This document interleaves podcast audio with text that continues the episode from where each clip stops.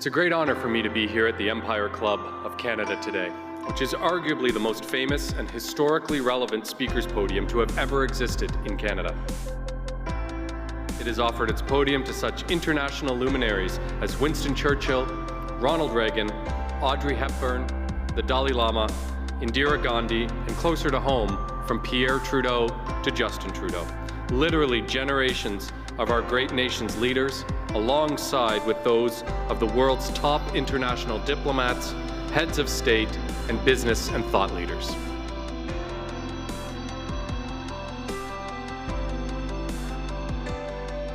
It is a real honor and a distinct privilege to be invited to speak to the Empire Club of Canada, which has been welcoming international diplomats, leaders in business and in science and in politics. When they stand at that podium, they speak not only to the entire country, but they can speak to the entire world. Good afternoon, fellow directors, past presidents, members, and guests. Welcome to the 118th season of the Empire Club of Canada. My name is Kelly Jackson. I am the president of the board of directors of the Empire Club of Canada and associate vice president at Humber College. I am your host for today's virtual event, Realizing the Potential, the Role of Hydrogen in Canadian Transportation. This event is part of the Fuel for Thought virtual event series, a collaboration between the Empire Club of Canada and the Canadian Fuels Association. I'd like to begin this afternoon with an acknowledgement that I am hosting this event within the traditional and treaty lands of the Mississaugas of the Credit and the homelands of the Anishinaabe, the Haudenosaunee, and the Wyandot peoples. In acknowledging traditional territories, I do so from a place of understanding the privilege my ancestors and I have had in this country since they first arrived here in the 1830s. I want to recognize that just over a month ago across Canada, many dedicated time on the first National Day for Truth and Reconciliation to learn more about the experiences of Indigenous children who were forced to attend residential schools. Many of those individual stories are untold, buried with them in the land. And many survivors who tried to tell their stories were not believed. I hope we continue to find ways throughout the year to continue to honor these survivors and to hear their stories. As we connect past actions to present realities, listening and learning from each other is so important. We encourage everyone tuning in today to learn more about the traditional territory on which you work and live. The Empire Club of Canada is a nonprofit organization, and I'd like to take a moment to recognize our sponsors who generously support the Empire Club and make these events possible and complimentary for our supporters to attend.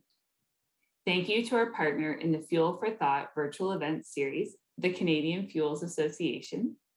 And thank you also to our season sponsors, Bruce Power, Canadian Bankers Association, LiUNA, and Waste Connections of Canada. I want to take a minute to remind everybody who's participating today that this is an interactive event. And that means that those attending live are encouraged to engage with our speakers by taking advantage of the question box by scrolling down below your on-screen video player. We will try to incorporate as many questions as possible throughout the discussion. If you require technical assistance, Please start a conversation with our team using the chat button on the right-hand side of your screen. And we also invite you to share your thoughts on social media throughout the event using the hashtags you will see displayed on the screen.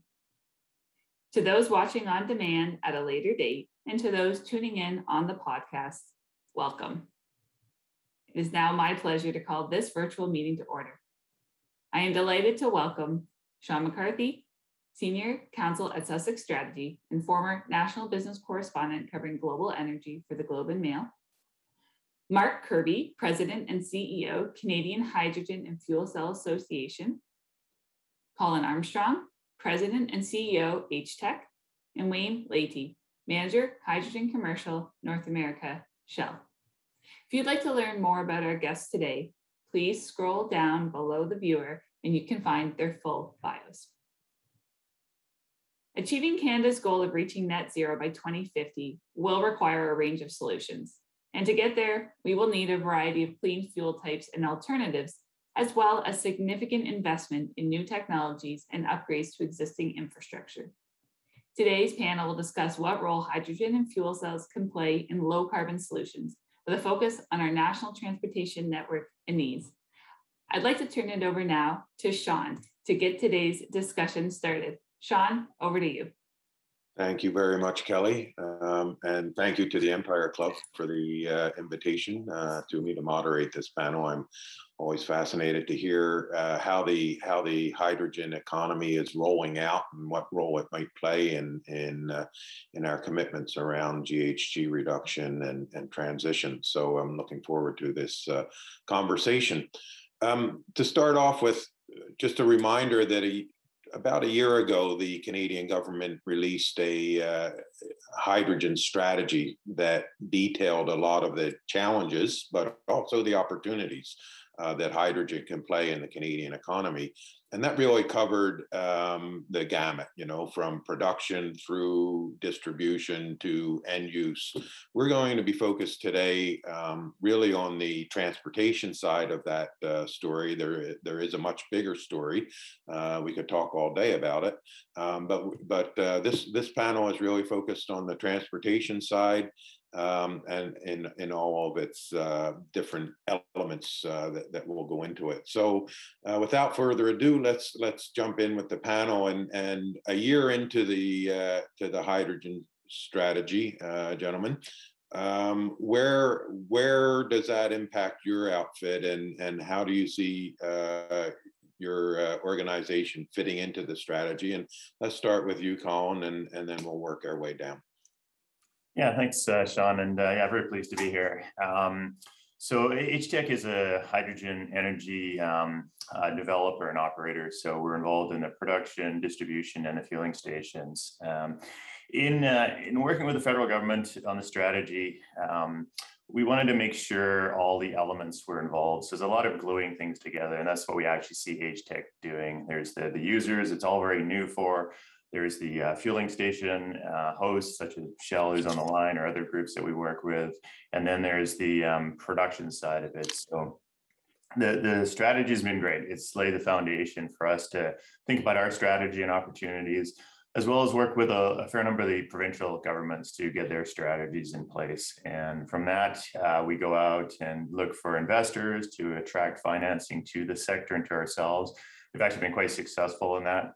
And the strategy came up a lot of times in those discussions. We recently attracted a little over 200 million to the company, and there was a lot of discussion around uh, the federal strategy as well as the state of the provincial. Um, so outside investors looking in uh, felt a lot more confident knowing that foundation was in place, and, and it seemed to transcend a bit beyond the political parties' uh, time in office. So that was uh, that was important as well. Good, and and let's uh, Wayne, and then we'll go to you, Mark. Sure. Hey, Shawn, it's great to be with you today. And, and really, I enjoy talking about hydrogen fuel in Canada. Uh, my main message today is that it's happening. Hydrogen fuel is, is really starting to happen. And from our perspective, that creates some great choice for customers in their freedom to move, whether it's individuals in their private vehicles or, or commercial operations moving around freight. And that really, that choice is really needed to realize the kind of widespread adoption that that policy is calling for. Um, I, I, think Canada's um, hydrogen strategy, as Colin articulated, is great and can really foundation for Canada to realize its climate and economic ambitions um, through low carbon solutions, and and perhaps to be a world leader in that regard. Uh, implementation is really key. Uh, maybe as a bit of context about Shell, we've been developing hydrogen fuel the late 60s technologies, codes, and standards. Think, you know, rocket fuel and spacecraft. Uh, since the late 90s for us was the demonstration phase. Several different hydrogen fueling stations serving the prototype vehicles, kind of showing that it could be done. Uh, since the early 2010s, for us, it's been the pre-commercial phase, and that is really driving the cost and performance improvements that enable the more widespread uh, launch. We're operating about 50 hydrogen stations globally now. We've just begun a program of developing 50 uh, in California. And as Colin alluded to, we're happy to host uh, stations in Vancouver. Um, we've also opened the first three of stations fueling heavy duty trucks, freight from the LA and Long Beach, where about 40% of all the imports to the US uh, land. Um, and in all of that, we've doubled capacity of the fueling stations while cutting the cost twice now. So it's that pace of progress that really opens the opportunities. So uh, I think it's all good context. There's a growing range of vehicles. There's a growing uh, range of fueling stations and, and improvements there. This progress is really what we've seen happen elsewhere in solar panels and wind turbines and batteries. So hydrogen is um, on a similar journey. Mark? Thanks, Shawn. I appreciate the opportunity to speak here with the Empire Club, and uh, and I appreciate joining the other two panelists here. I'm Mark Kirby. I'm President CEO of the Canadian Hydrogen and Fuel Cell Association. So we're an industry and academic NGO. We have over 200 members, including some of the world's leading sector companies and research organizations, um, including both Shell and HTEC. And, and Canada has been and remains, for now, a world leader. Um, and now, prior to joining the CHFC a, a couple of years ago, I, I, have been personally involved in hydrogen and, and hydrogen-related companies in the private sector for, for, close to 40 years. So producing, distributing, building equipment, using it for hydrogen in a range of applications and industries. But in the past two years, and particularly in the past year since the launch of the strategy, it really has been remarkable uh, growing interest and excitement about the sector. So it really has changed from a question, you know, will hydrogen play a role in achieving net zero 2050? Clearly will, and a large role. And and it's nor is it a question anymore of you know is this an economic opportunity? It absolutely is, and I think there's half a trillion in announced projects through 2030, and and that's growing every day every day. So really, the question now is, you know, uh, how much of our energy will be supplied as clean hydrogen? The strategy says 30 percent. And, and very pertinent here is, you know, how much of that share will Canada have of that op economic opportunity? Will we continue to be a leader with access to low cost and clean hydrogen, or will we actually be disadvantaged versus our, our competitors? And I think those questions really come down to the to the private sector. Um, you know, we know the economics are going to be there. There's a growing market demand for low carbon products, and and the governments, in spite of some of the stumbles in uh, in the recent uh, uh, G20, uh, I think there we are going to see governments globally, including Canada, uh, putting in place policy and and funding to underpin the economics you know, obviously more needed, but but that's coming. Um, the products to use hydrogen will be there, including you know very cost-effective and high-performing fuel cell electric vehicles, and that where my member companies and leading OEMs around the world are seeing to that. Again, more needed, but but you can sort of count on those coming. So really, it's now up to the private sector. It's up to them to evaluate the fit of hydrogen products in their in their operations, and and I'm guarantee that for many, hydrogen will be the most economical and efficient means to decarbonize. It's secondly for those companies to demand more choice from their suppliers and to help bring those products to market with demonstrations and early deployments. And third, it's really to demand that clean hydrogen infrastructure, the production, the pipelines, the distribution and filling stations, in the same way that we'd expect a clean power grid. And if you're an energy company, such as Shell, an oil and gas company, utility, a power producer, to start investing now in that clean hydrogen infrastructure and, and by the way, just as a, a conversation starter, the starting point I think for that is, is hydrogen hubs. So it's a huge opportunity and I really look forward to discussing it further. Good. So, so how then we talked? You, you mentioned Mark the transfer the the infrastructure that uh, that is being developed. Um, there is a massive uh, infrastructure uh, in place, um, um, fossil fuel infrastructure, oil and gas um, but also increasingly electric um, infrastructure that is is uh, being rolled out. Um, um, how how does hydrogen fit into the existing and and the future as as you look forward uh, to what needs to be rolled out, the future infrastructure needs, and and and at what cost? Uh, um, um, is, is it going to be to to gear up to to get the infrastructure required. So let's let's go back uh, in in reverse order here, and and feel free to jump in uh, anytime, uh, gentlemen, uh, um, that somebody says something that provokes you. Well, okay, I, it, it is going to be a big investment, uh, and and it's going to have to start very very quickly.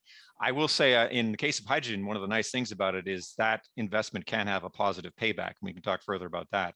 But clearly, I mean, we we need as we move from you know the in Canada, seventy five percent of our energy now is supplied for, as, as, fossil fuels without management of, of the of the CO two emissions.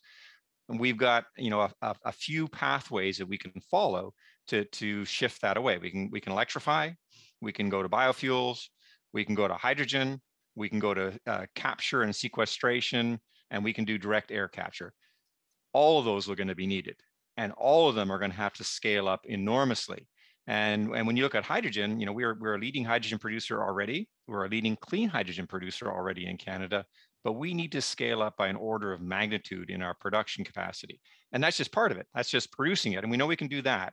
We also need to move it to markets. So we need pipelines and we need to have the dispensing and fueling systems all across the country, which is what uh, company builds, so that and, and Shell, so that we can have the the fueling stations that we need.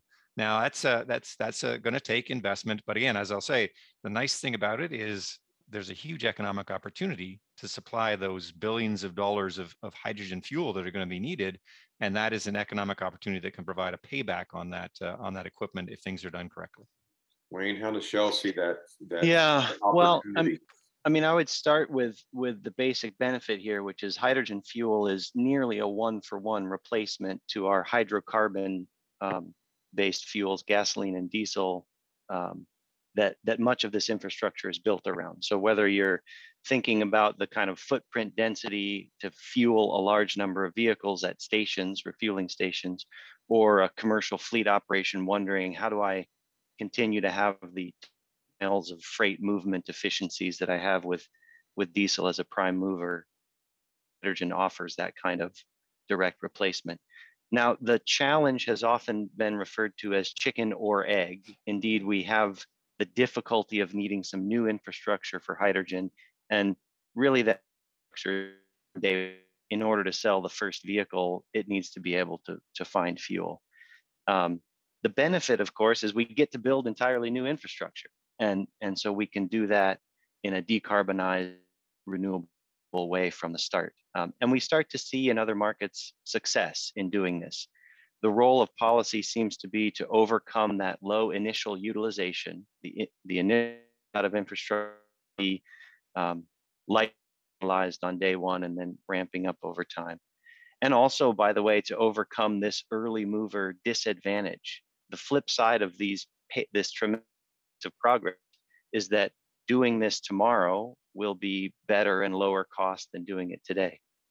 Yet we have policy that asks us to go very fast, and so uh, a good bridge there. Um, so some evidence, some proof points. You know, in in California, Shell was able to sell 100% renewable hydrogen last year, and we'll get to zero carbon intensity this year. So with the right kind of policy structures and signals, this challenge becomes a, a big opportunity. Good, Colin.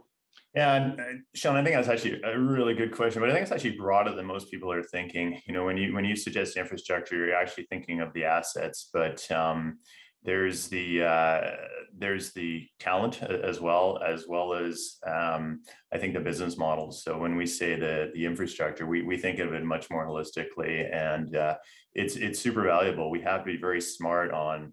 I, I personally think on how do we use the existing assets, and in our case, you know, we went to Shell and put equipment at their site, right? So it's the same business model, the same consumer um, usage patterns. So we tried to build on that knowledge base uh, that, that's around the fueling station for safety for the for the um, people driving their cars. So I think it's beyond beyond just the physical assets, but in in whole, we need to be very smart to um, use the existing as much as we can to lessen the uh, the amount of investment that's needed, and at the same time find those sweet opportunities for for new companies and for existing companies. So um, you know, when we hire people, most of those are coming out of the oil and gas. So there's that whole knowledge base that is a is an infrastructure asset in our minds that, that we're using and transitioning to think about hydrogen and how uh, they can apply their skills in the engineering side or even the operations side. So so two points, yeah. Um, think a little bit broader when you think about the existing infrastructure to business and um, people skills, as well as the assets themselves of, of pipelines or stations. And then uh, let's be smart about how we use them. So kind of putting that challenge out to people. How do you how do you think about the the easiest path forward and uh, um, using hydrogen to manage your carbon to get to the net zero? Good. We, have heard about the, the hub concept. Um, anybody want to jump in on that? Uh, you've mentioned how important it is. Why? What is it, and why is it important? I'll, I'll jump into that one. It's an area that's, that's near and dear to my heart. Um, and just to mention, we're, I'm uh, co-chairing the uh, Hubs uh, working group that is under the hydrogen strategy for Canada, uh, and we invite uh, people to to join and participate in that in that working group.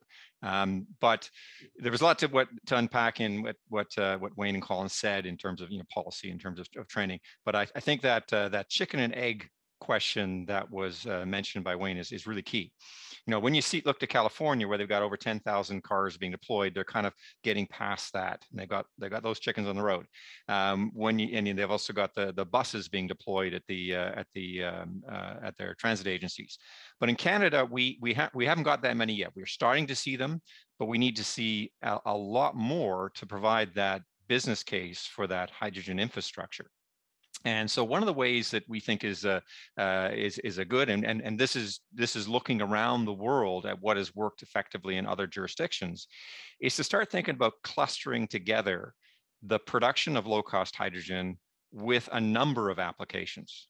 So low cost hydrogen is going to be needed for industrial processing. It's needed in refineries. It's needed in chemical plants. It's needed in steel mills. That's a nice base load to produce industrial hydrogen if you can capitalize that in areas and attract to that the deployments of trucks, of transit agencies, buses, uh, of cars, then what you can get is scale. And what you can get is the costs needed to give you long-term sustainable economics. So what we're trying to do now is look to see how do you, where and how do you put in place hubs? And it's not an easy task because you know it's it's hard to ask a you know a, a big industrial user to say, look, we want some of your hydrogen to provide a fueling station. That, that's, that's a challenging, um, you know, uh, effort for them to take on, but it's something we need to do. We're seeing that happening now in Edmonton. And there's a number of uh, locations across the country where there's uh, uh, similar activities underway. And that is, we think, a good way to try and tackle that chicken and egg um, uh, challenge. The, the chicken and egg is also is, is also um, as you say, where do you get the production? How, how do you break that? I've, I've seen, I know the, the federal government is supporting uh, some, some urban um, transit um, authorities to purchase hydrogen buses. Um, is that the kind of thing that's required, or, or can this be a business-led uh, model that that, especially around the hubs, is it does it require government to be an active player? I suppose. Well, I'd say I'd, I'd, I'd, agree with Wayne on this one is that yes, government is going to have a role to play in uh, enabling those early purchases, de-risking those early adopters, and in su supporting and stimulating that that um, uh, that that are those early uh, infrastructure needs. But the key thing is that it again, and I'll go back to my starting point. It starts with industry. What we need to do is say is say start having some discussions uh, around uh, locations, pulling together parties that don't typically talk. Um, so transit agencies and steel mills, and and start saying what what are the needs in this area, and then there's a there's a strong interest in a lot of areas. There's, there's interest in transit companies, there's interested in trucking companies and others to start doing these deployments. So how do we pull those together and get uh, that that concentration, those that that economy of scale that's needed to make sure that those those aren't just one-off demonstrations that go away as soon as the government funding is is done, but actually have sustainable economics and continue operating. And then that forms a you know a, a backbone across the country of deployments that we can build on as we move forward uh, to to more broad commercialization. Colin, are you seeing that happen? Uh, yeah, definitely. There's uh, there's a lot of conversations going on, and I think Mark's right. You've got uh, different groups starting to go, okay, I, you know, my demand is not big enough to really get the price of hydrogen where I need it to be. So if my neighbor per se also has a demand for hydrogen, then my price might drop in half. So, so we do need to think in those terms um, in on, on the supply side uh, for sure. And, and I think also on the uh, the application side, I think Wayne suggests, you know, that the heavy duty trucks are coming. They're not necessarily here yet, but you get a whole group of users, you start to put in that um, supply chain that's needed as well as the service chain. So yeah, I know, I, I, think the insights in the federal strategy around hubs absolutely need to be built on and promote those conversations. And I mean, everyone's trying to figure it out. There's, um, but the fundamental uh, idea that there's, uh, it's a pretty integrated solution going forward that we need to start out thinking that way as, as we go.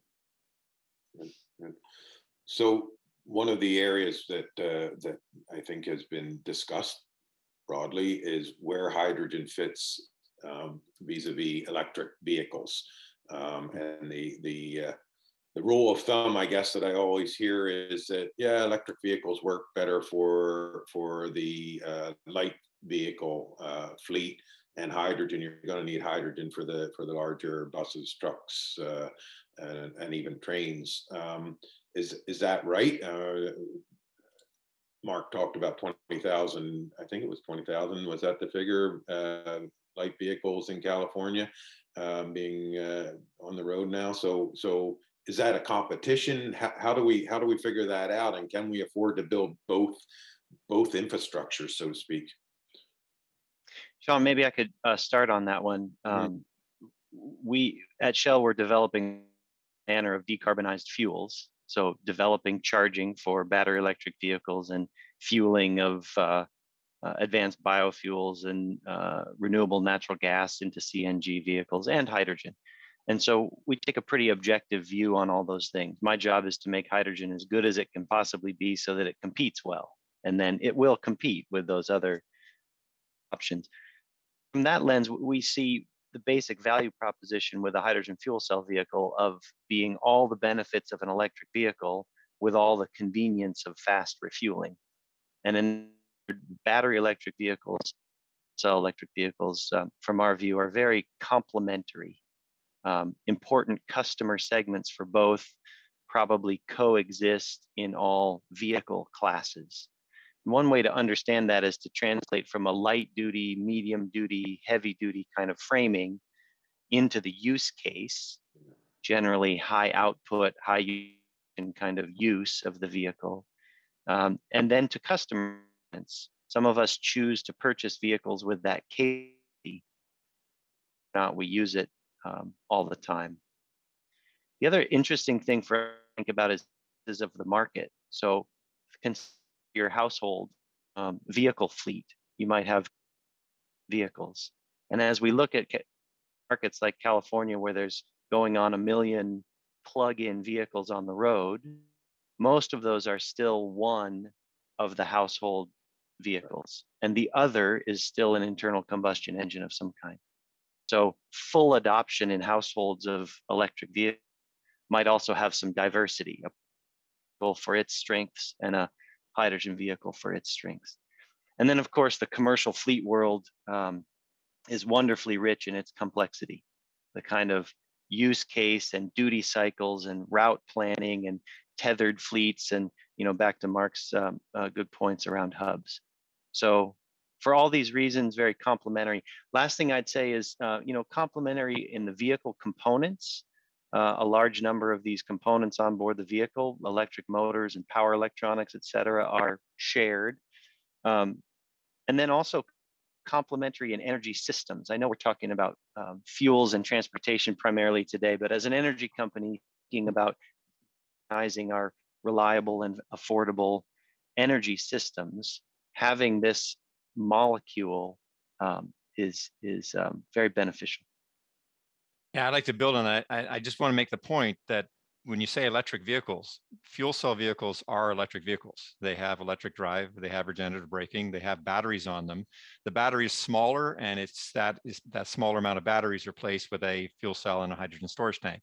And as Wayne said, that then gives you the fast fill capability and additional range. And uh, because the that's lighter than the battery, it gives you additional payload. So the two of them really work together. We're, we're not you know, fuel cells are not competing with batteries. They're working together with batteries to provide a complete solution for electric vehicles to all internal combustion engine applications, whether that's on the road, whether that's in the air, whether that's marine, whether that's on rail.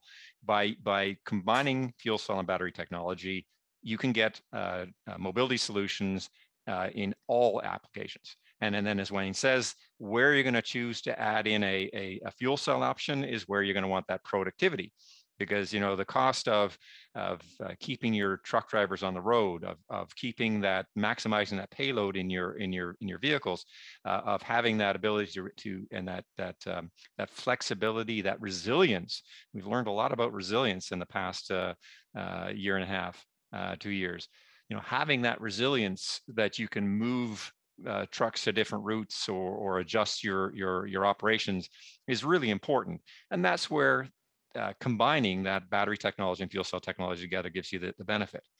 And then the other part of it is that um, when you look at the cost of your charging slash fueling infrastructure, as you start getting more and more vehicles and trying to charge them, you know, together in a maybe a limited time and a limited space, that's where uh, having an ability to, to fuel rapidly with hydrogen uh, can be an advantage and it can be a very significant advantage at times. So, you know, in case of, of transit agencies, many of them now are, are seeing that, yeah, I can do one or two buses, I can do a few buses with, with batteries, but if I really want to do my full fleet, um, then it's going to be more convenient for me and much cheaper to have a, a small compact hydrogen fueling system able to handle all my hundreds of, of buses in a fairly short time versus trying to have a multitudinous charging system which takes a long time and ties my buses up and then en route charging systems and so on.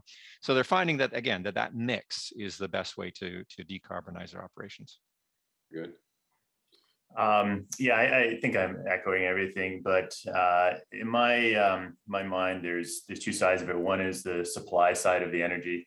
Um, there's reasons to to have both from that side. There's also reasons on the uh, consumer side. Yeah, I had to uh, I drive a hydrogen car fuel cell um, vehicle from uh, from Hyundai. I had to do about 550 kilometers the day for for uh, a work trip, and came home. My wife said, "Oh, can I take the vehicle to go out this evening?" I said, "Yeah, give me about 10 minutes. I just got to fill it up on my way home." And and off she went to her evening event. So so I think there's 25% probably of people that that are it's better for. There's 25% that electrically is better for, and then there's that 50% in the middle that's going to be dependent on what you sell them, what they like, or what their neighbor does, very more influential than I say uh, the static side of things. So um, super important to have both, and we, we find that um, as uh, as we talk to all the different consumers out there. Very good. Yeah, I, I and the other just to add in, I, you know, to your point, I think we have to tell the government and others that we don't have a choice. There, there is no choice between electric mm-hmm. and uh, and, you know or and fuel cells and or batteries and fuel cells one is one going to be the entire solution. It is going to be a mix and they need to make sure we're getting the infrastructure in for both. We need charging infrastructure we need hydrogen fueling infrastructure. Nice thing about hydrogen fueling infrastructure again is that it can pay for itself um, you know, you you you only need uh, uh, one fueling system to service, you know, a hundred or a thousand cars, and that can that means that that that station can make get a positive payback, which is which is a nice feature of, of, of hydrogen as we move forward. Good. So let me ask one more, and then we're going to go. I'm starting to get some questions from the audience, but. Uh, Prime Minister Trudeau is is in Glasgow as we speak. Uh, they're opening the uh, COP26, where you know we're, we're all looking to see greater ambition, greater action, not just ambition, but action towards uh, uh, a net zero commitment um, from from Canada and, and others. Um, and he is he is uh, reconfirming, I suppose, uh, all of the uh, pieces of the Liberal strategy you know, the increase of carbon price to a to $170 by 2030, the low fuel standard, the commitments uh, on uh, ZEV vehicles by 2035.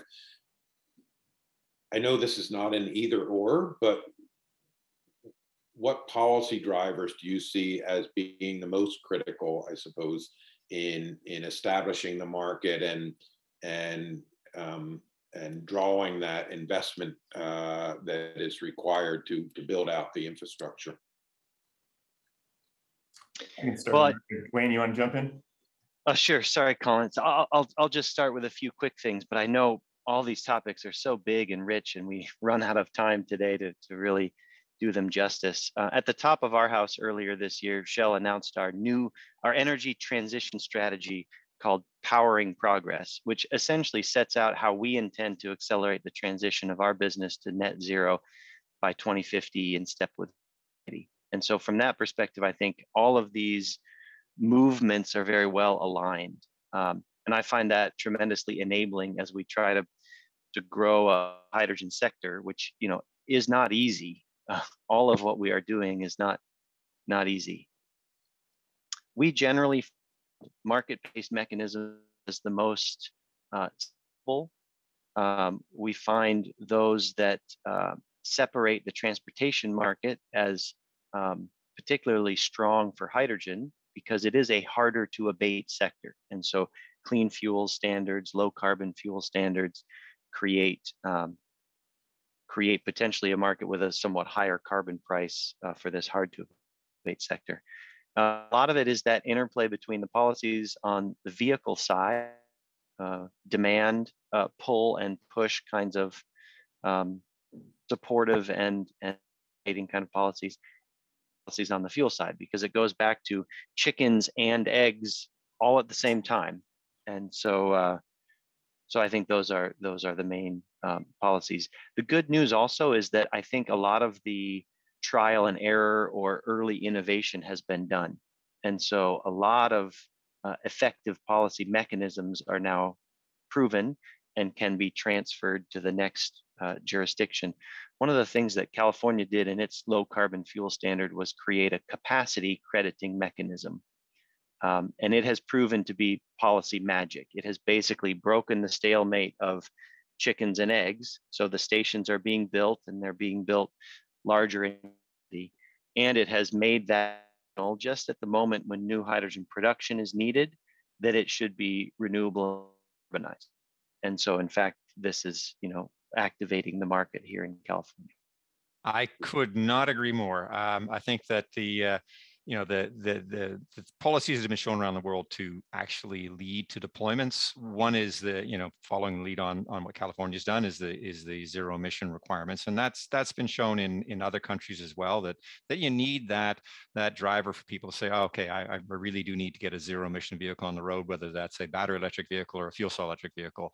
Um, and that means then to start looking hard at those choices means that the uh, the OEMs make those those vehicles available but the other thing is the fueling side of it. And it's been really impressive to see what's been done in California. Now, Canada, we have a clean fuel standard that is coming to play, and the government's be congratulated for that. It's coming in. It's going to provide some of that uh, that incentive to decarbonize our fuel pool, and there are credits available for using hydrogen and for using batteries.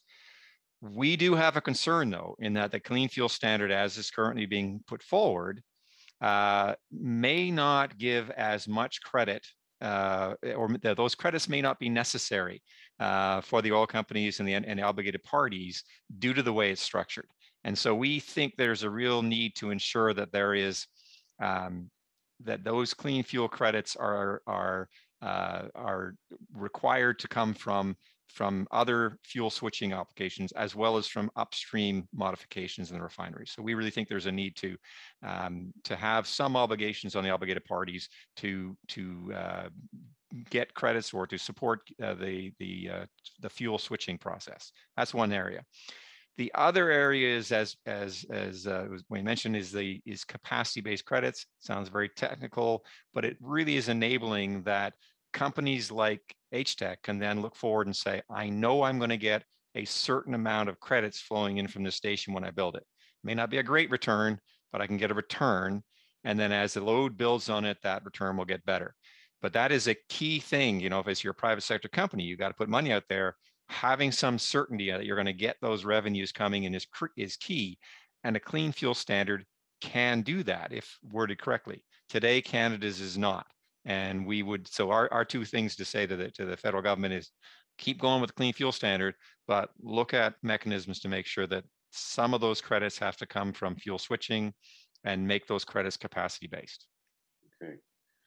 Just, Um, uh, real quick on that, um, yeah, the, the ZEV mandates and the, uh, low carbon fuel regulations, uh, are what drive the hydrogen transportation to, to move into place. And, uh, and, and I think just as people are thinking longer term, um, in, in other mandates, you need to think a little bit shorter term, like they've done in California. How do you, how do you get to that end state? And what they've done, and they just tweaked the policy, very minor tweak, but it has huge ramifications if you think about um, yeah, we want to be here with this policy in five or 10 years, but there's this build up phase. How can we tweak things? and that's where the, uh, the capacity thoughts have come in and uh, uh, similar in British Columbia and in California, but we need to continue to think across the nation how those two standards can help.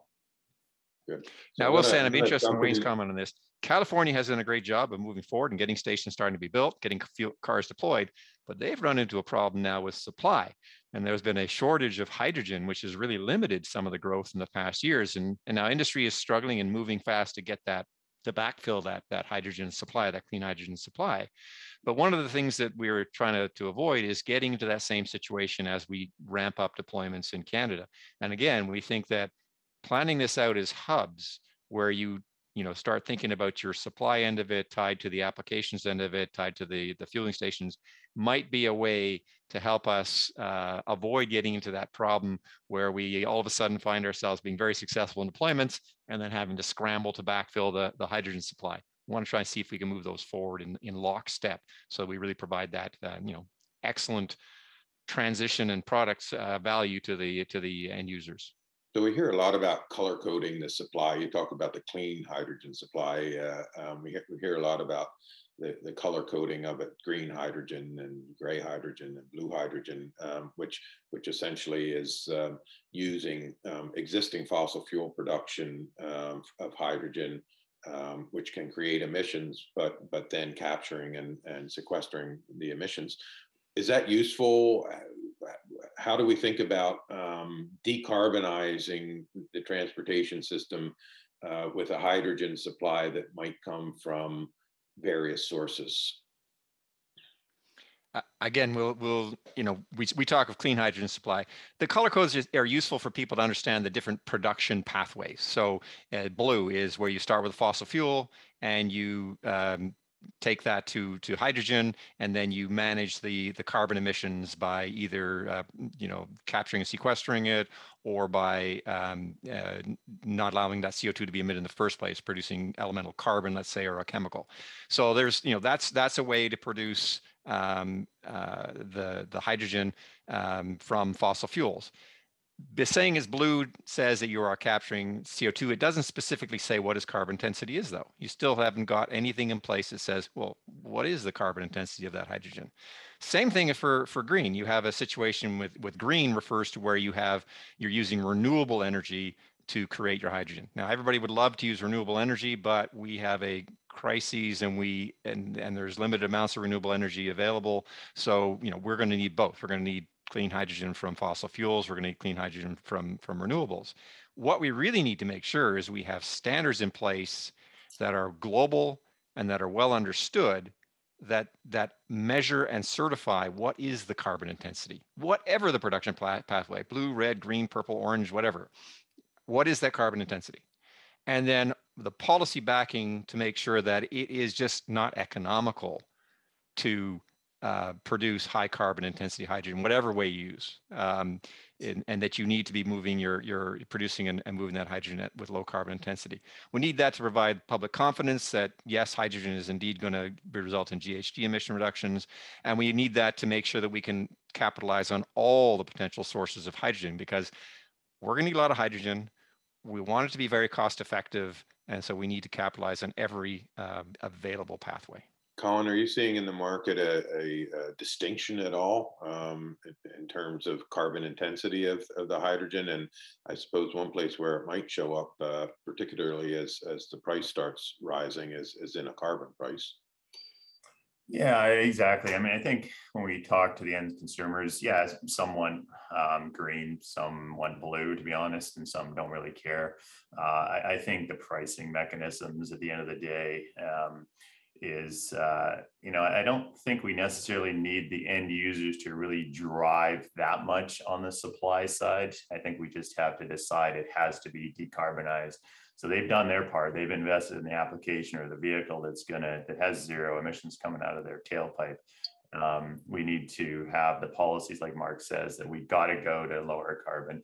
Colors, I, am fine with colors. They're, they're great communication tool. You know, we talked to so many different people in so many different levels. It's for for a lot of them, it's it's a great communication tool. So I'm okay with that. But ultimately, yeah, we got to drive to driving the carbon down uh, and uh, for whatever pathway we choose. And there's so many colors, and they're getting mixed together more and more every day. So.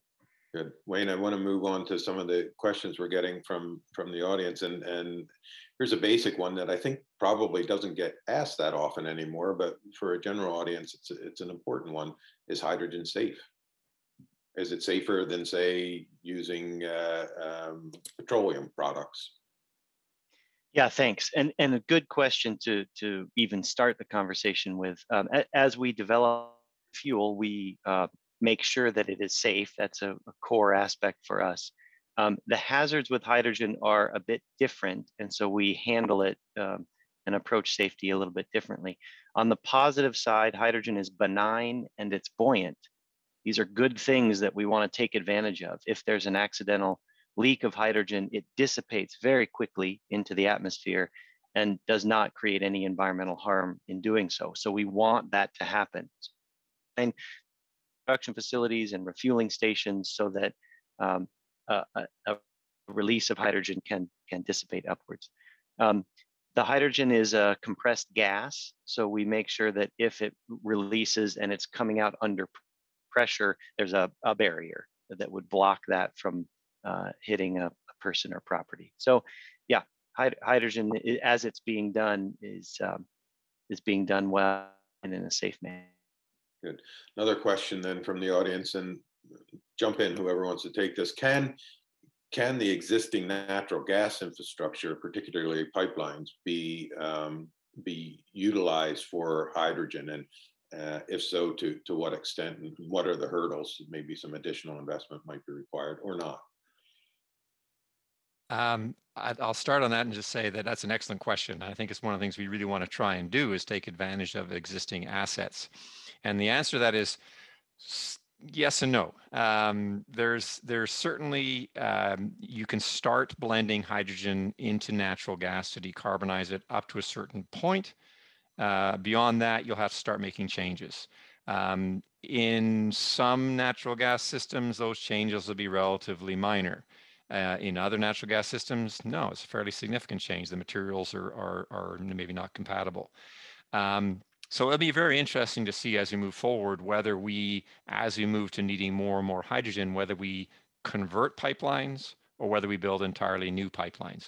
We're going to need pipelines for hydrogen. We're going to need to move large quantities of hydrogen from low cost production points to major urban centers and to tidewater for export. So we're going to need pipelines at some point. We can start with hubs uh, initially, but we're going to have to cut, start connecting those eventually. So we need to start thinking that that whole process through of how do we move large quantities of hydrogen cost effectively.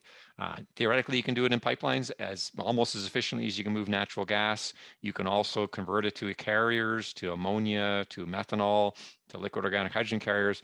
So there's a lot of different ways as to how you move large quantities of hydrogen. And I'd be uh, very interested to hear Wayne's comments and where where where Shell sees some of these uh, these questions going.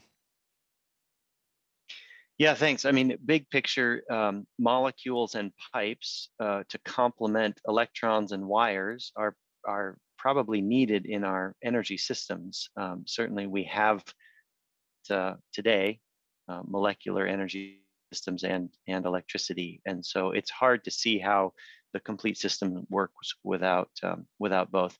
Lots of good happening from pipe companies, um, gas utilities, and others toward answer.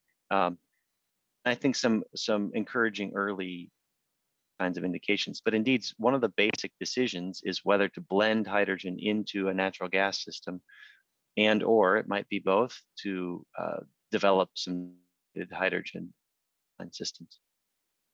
My understanding is the stationary um, market um, does allow for a certain amount of blending of natural gas and some of the power plants, especially uh, and turbines that typically run on natural gas uh, are now able to run on hydrogen and that presumably has an impact on the distribution system. Is that is that right?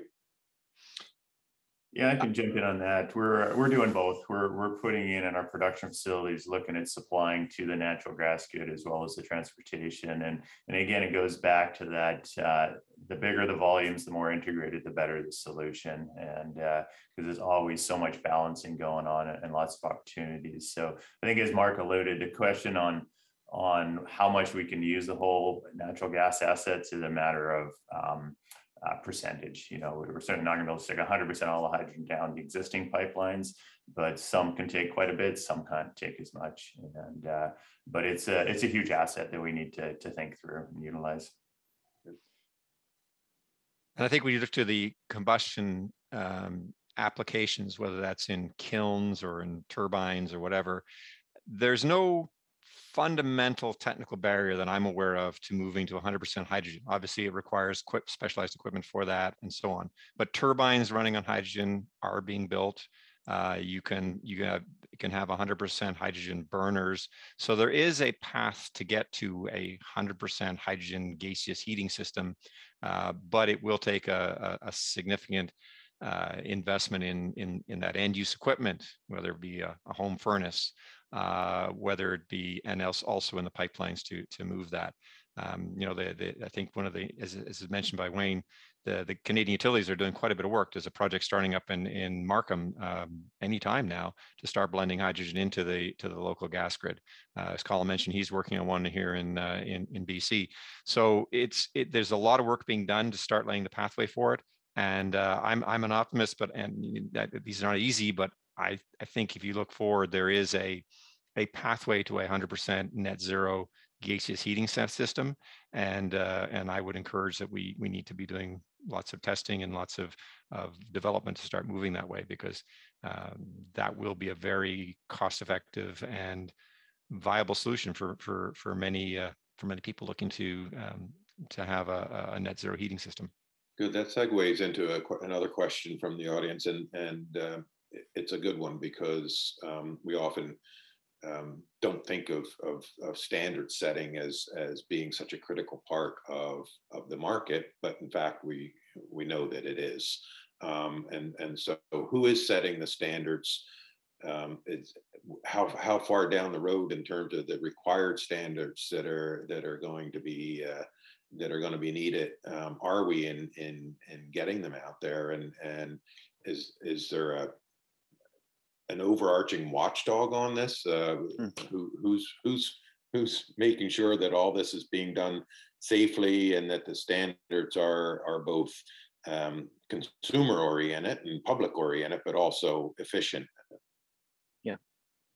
Uh, I can maybe answer that. I mean, we're heavily involved in a lot of the codes and standards on a daily basis, similar to, to Wayne's crew. Um, so there's a variety of different bodies that uh, deal with the gas. And, and I think yeah, it's progressing very rapidly and very well. Um, you know, we're now more of the side of having to educate all the authorities having jurisdiction of what these standards are and which ones should be applied and, and how they should be applied and interpreted. Because they don't really get the opportunity as much as, say, companies like ourselves that dive deep, deep into these things. So it did take a while to translate the um, you know, the hundred years of, of uh, experience in hydrogen and industrial world to the consumer side of things. And that was sort of the, you know, partly why hydrogen took so long was it, it had to go through those cycles, but they're now there. My engineers can rely on them. They can communicate with the authorities uh, for the basis of design. So I wouldn't say there's one watchdog. There, there's different groups coming together, um, but I, it's I don't know if it's a barrier, it's maybe just um, mm-hmm. an area that we need capacity to to move now that we know what what has to be done. know, Wayne, is Wayne, is that? Uh, I, I think that's that? right.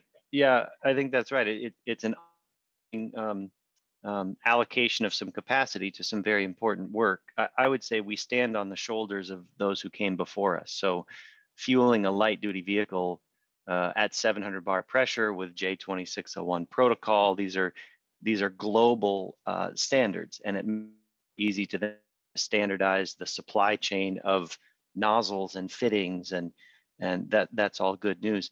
It's unfinished business. The the um, high flow fueling of heavy duty trucks is um, continuing to improve as the standards get get figured out um, how will we fuel ships and airplanes and so it, it uh, and you know the previous conversation about um, hydrogen in pipelines uh, dedicated or blended. So uh, clearly a lot of work that, that is ongoing still and, and i think in good uh, bodies as colin mentioned. So others will stand on our shoulders uh, several decades from now with that, we're going to have to wrap it up. I, I want to thank the audience for their questions, and I know there were there were a few that we didn't get to, but uh, as I said at the outset, we, we could be here. Uh, this is a, a massive area. Uh, we could be here all day um, on peeling away the layers of the onion. So, um, thanks very much to the panelists for keeping it going, and and over to you, Kelly. Thank you, Shawn and Mark and Colin and Wayne. I'd now like to introduce Bob Larocque, President and CEO of the Canadian Fuels Association, our partner in delivering this event, to share some observations and appreciation remarks. Bob? Thank you, Kelly. Uh, welcome, everyone. And on the first day of COP26, very topical and insightful discussion today. And I'm really glad to have the opportunity to listen in. The Canadian Fuels Association created the Fuel for Thought speaker series so that conversation like this one today could take place and this is a very important topic for the future and of our economy and also our country. I enjoyed listening into the discussion today, and I've got a couple of takeaways. Canada's hydrogen strategy has laid the foundation and well received across the value chain. The key, though, is how quickly we can implement so Canada can be a leading producer and user of hydrogen to help reach our goals of net zero. Number two is Canada's existing infrastructure and expertise, I heard talent asset today, are very strategic that can be leveraged to harness the potential that hydrogen has to offer. And three, we also need to be strategic and thoughtful. Thanks, Mark, for the concept of hubs. Heard a lot about it today, and I'm sure we'll hear about more. And integrate our transportation systems and policies to create the maximum benefit. A couple of great quotes I heard today. It's not electric vehicle or hydrogen, it's both. We need all options, such as hydrogen, electric, biofuels. Hydrogen provides the GHG reduction needed and fast fueling capability. Thanks to our moderator, Shawn, for keeping the conversation flowing, and to our panelists, Wayne, Colin, and Mark, for your insights. I think that all our viewers learned something today, and we all walk away from this conversation with a better understanding of the potential of hydrogen for Canada's transportation sector. Thanks also to the Empire Club of Canada, our presenting partner and our host for Fuel for Thought series. We look forward to working together on other important topics and issues in the future. And finally, thanks to all the viewers that took the time to join the event today. I hope that you enjoyed the conversation as much as I did. Back to you, Kelly. Thanks, Bob. And thanks again to the panelists and everybody joining us today or participating at a later date. Our next event is on November 10th at noon Eastern Time. It's a special event in honor of Remembrance Day we will be diving into the fascinating story of Canadians who became secret underground agents during World War II. Find out more about the Special Operations Executive and the Canadian connection to this team of spies that became the model for the CIA and inspired many post war authors, including Ian Fleming, the creator of James Bond. More details and complimentary registration are available at empireclubofcanada.com. This meeting is now adjourned. Have yourself a great day, stay safe, and take care.